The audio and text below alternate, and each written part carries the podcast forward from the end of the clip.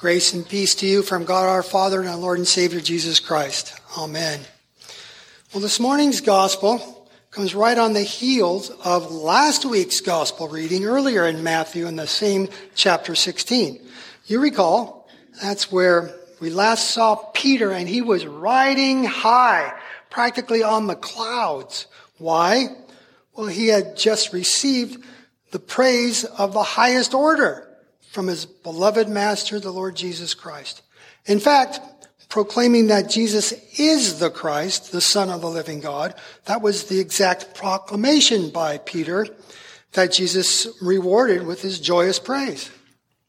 Jesus had said to him on the heels of Peter's good confession, "Blessed are you, Peter, for flesh and blood has not revealed this to you, but my Father who is in heaven has revealed it." Then in so many words, Jesus adds that it is upon this confession, this revelation from his Father, on which that he will build his church. Peter must have been just beaming. That was last week. This week, that beaming takes a dark turn. And real quick, what a difference a week makes. Of course, in real time, as it all originally went down back then, as Matthew recorded it, it wasn't seven days make a week later. It wasn't that kind of later, no. It was more like seven seconds later for Peter to go from, "Hey, I'm walking on water here," to "Save me, Lord, lest I drown," to mix Matthew's stories of Peter. But this time around, it was more like, "Save me, Lord, from being the devil's mouthpiece." But those are the ups and the downs in the real life of Peter, the volatile disciple. And it's Peter's ups and downs that are also the kinds we can identify with, all we today who claim to walk with Christ. I mean, one minute we may be patting ourselves on the back for witnessing to our faith or completing successfully another daily devotion, and then within the next seven seconds, we are fill in the blank, taking God's name in vain, yelling at our kids or our spouse, speeding on the freeway, getting drunk, leading a sexually immoral lifestyle in one way or the other. We are essentially, by our own words and actions, quite capable of denying the same Christ whom Peter would later deny. The next thing you know, our seven seconds in the wrong direction turns into seven months hiatus from an active faith walk following Christ by going to his church, being with fellow believers, where we also regularly receive his nourishing word and sacrament. It's not just Peter's life that goes up and down in this way. It's an accurate description of our spiritual journey as well. And it takes another revelation, or we call it illumination, by the Holy Spirit, who brings us once again to our senses and moves us to repent.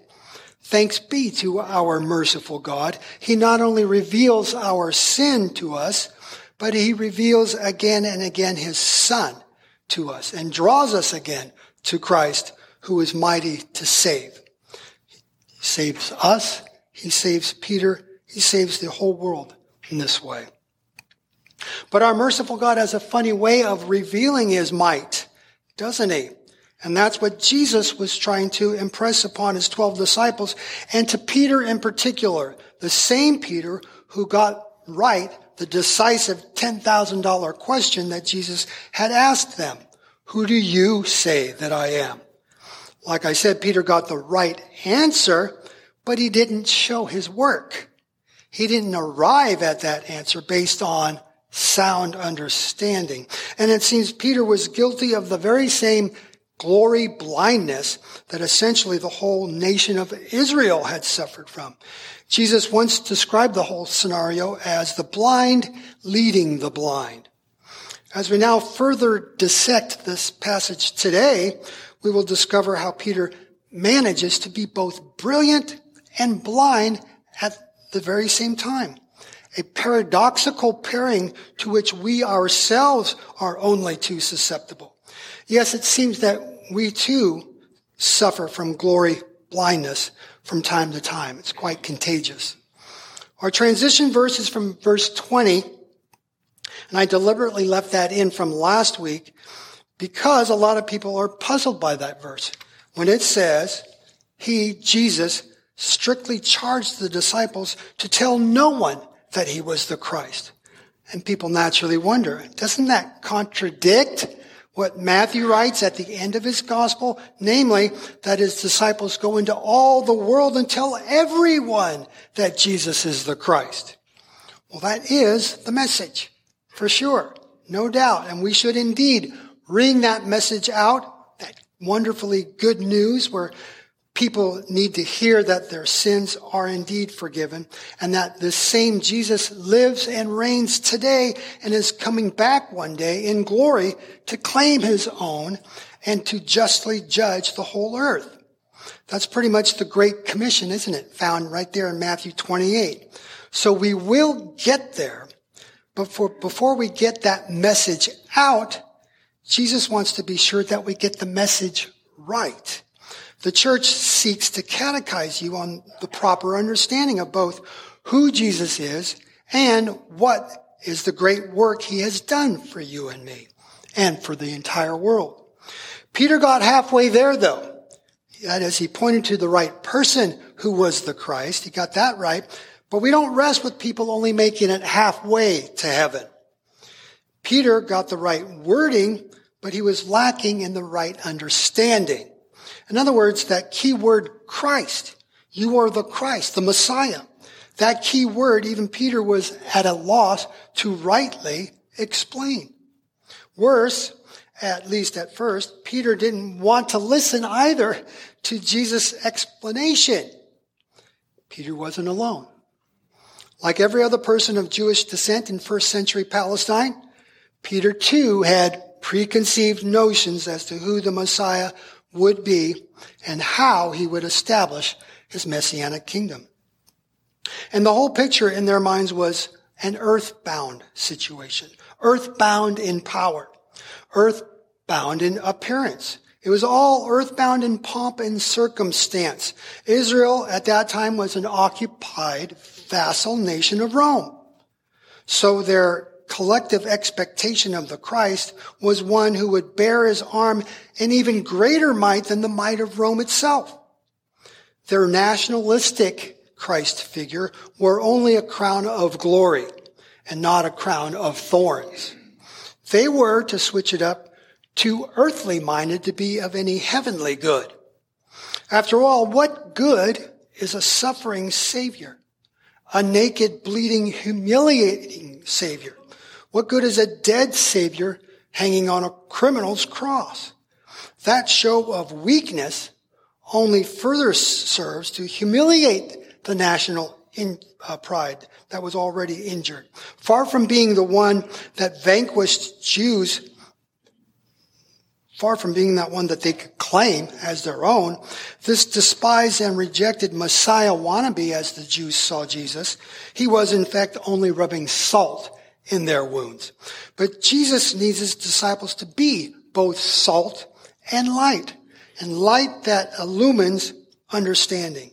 So here in verse twenty-two, Peter, having just heard his master's detailed game plan to enter Jerusalem, to die, and rise again the third day, Peter, not so rightly this time, speaks for the whole nation of Israel when he rebukes the Christ, saying, "Far be it from you, Lord.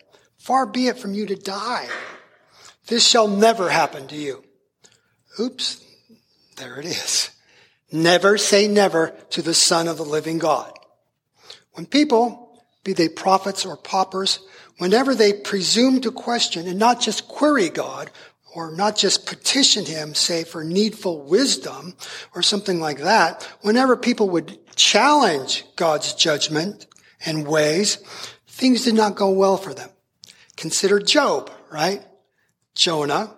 Even Moses slipped up in this department, and he was banned from the promised land. Albeit Moses shows up with Elijah in the very next chapter of Matthew on the Mount of Transfiguration. So we know Moses makes it to the eternal promised land, doesn't he? And he's there also with the prophets, including Jeremiah, the so-called weeping prophet. Jeremiah, according to tradition, was one of those prophets Jesus alluded to when he said in Luke's account, I must go on my way today, tomorrow, and the day following, said Jesus, for it cannot be that a prophet should perish outside of Jerusalem. Ooh, do you detect with me that bit of divine sarcasm there? Jeremiah, like ourselves, needed that encouragement that we read from our Old Testament lesson today, that encouragement where God tells him, I am with you. I am here to save you and deliver you, declares the Lord. And that's exactly what Jesus, God incarnate, came to do for Jeremiah, for all the holy prophets, and for me and you. And that's why Jesus uses the term must in our gospel lesson today, as in Jesus must go and suffer many things. This is the sentence, though, that made no sense to Peter's earthbound understanding. To Peter, it's the Christ who will make other people suffer. That's not the cross the Christ shall bear. But what Peter and his whole generation didn't quite have a grasp on at the time was that the Christ's suffering and death, far from being defeatist, it will actually be the all-time greatest defeat ever of humanity's all-time greatest enemies, sin, death, and the devil. The same devil who once spoke through the serpent to the first Adam and now was speaking through one of our Lord's disciples, Peter. By identifying Peter with Satan, Jesus is taking things to another level, so to speak, with regard to the greater cosmic conflict that's at hand.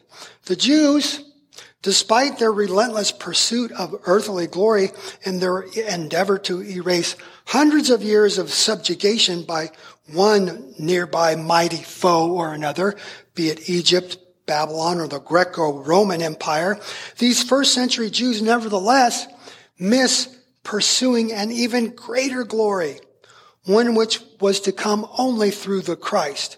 They cho- chose the route to a lesser and a temporal glory. And that became their fixation. Now blind to the eternal glory, they therefore cannot see Jesus as the compassionate Savior of all nations that he is. They can't see that it is this greater and eternal glory that comes only through the cross of Christ.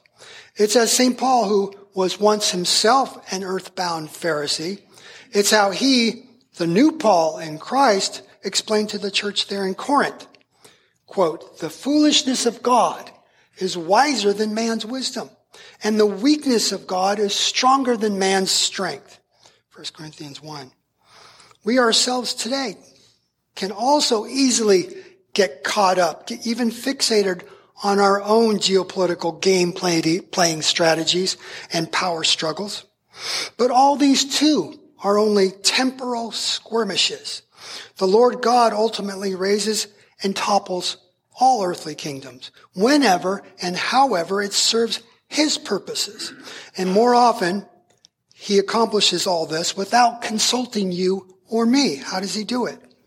Even powerful presidents and premiers are left out of God's strategic planning room. By calling Peter Satan, Jesus calls to mind this dramatic saga of good versus evil that's been going on since the dawn of man, since before the fall, and most likely even a time before that, as Lucifer was cast down out of heaven with one third of the angels and became then Satan, whose name means accuser. When Jesus began his earthly ministry, it was right after his baptism and anointing by the Holy Spirit that he was led by that same Holy Spirit out to the desert to be tempted by the devil. And this is where the first Adam in the garden failed. But out there in the desert, this time with Jesus, also called the second Adam, this time it was the devil who failed. Concerning this point, Peter easily could have been ignorant of the similarity between what he advised Christ and what was the devil's attempt to get Jesus to avoid Calvary's cross. You see, back in Matthew four, the devil offered Jesus all the glories of the kingdoms of this world, right there on the spot, thus bypassing the need for the agony of the cross if Jesus would just bow down and worship him. Well, Jesus didn't like it when the devil tried it, and uh, that is to divert him from the cross. And what Jesus says next to Peter indicates his continuing disdain for anybody's schemes to derail the cross. Jesus answers Peter's rebuke with a rebuke of his own. Get behind me, Satan, verse twenty-three records. You are a hindrance to me, for you are not setting your mind on the things of God, but on the things of man, the earthbound concerns. Jesus refused to be lured off his own relentless pursuit of our redemption via the necessity of the cross. He saw what Peter and the rest of Israel in his day could not see, namely that only at the cross, bearing the battered and bloody body of our sinless Savior, which was secured to that cross, only that could successfully lay the foundation for a whole new creation, the regeneration and the perfection of a new heaven and a new earth. The resurrection proves it can be done, the bodily resurrection of our Lord, which we confess. On the cross, Jesus confirms it also that it is begun with his own words when he cries out, it is finished. Christ's ascension forty days later to the right hand of power now comforts us with the reminder that we need so much as pilgrims passing through an anxious, falling, fallen world. We need that reminder that he still reigns and still rules.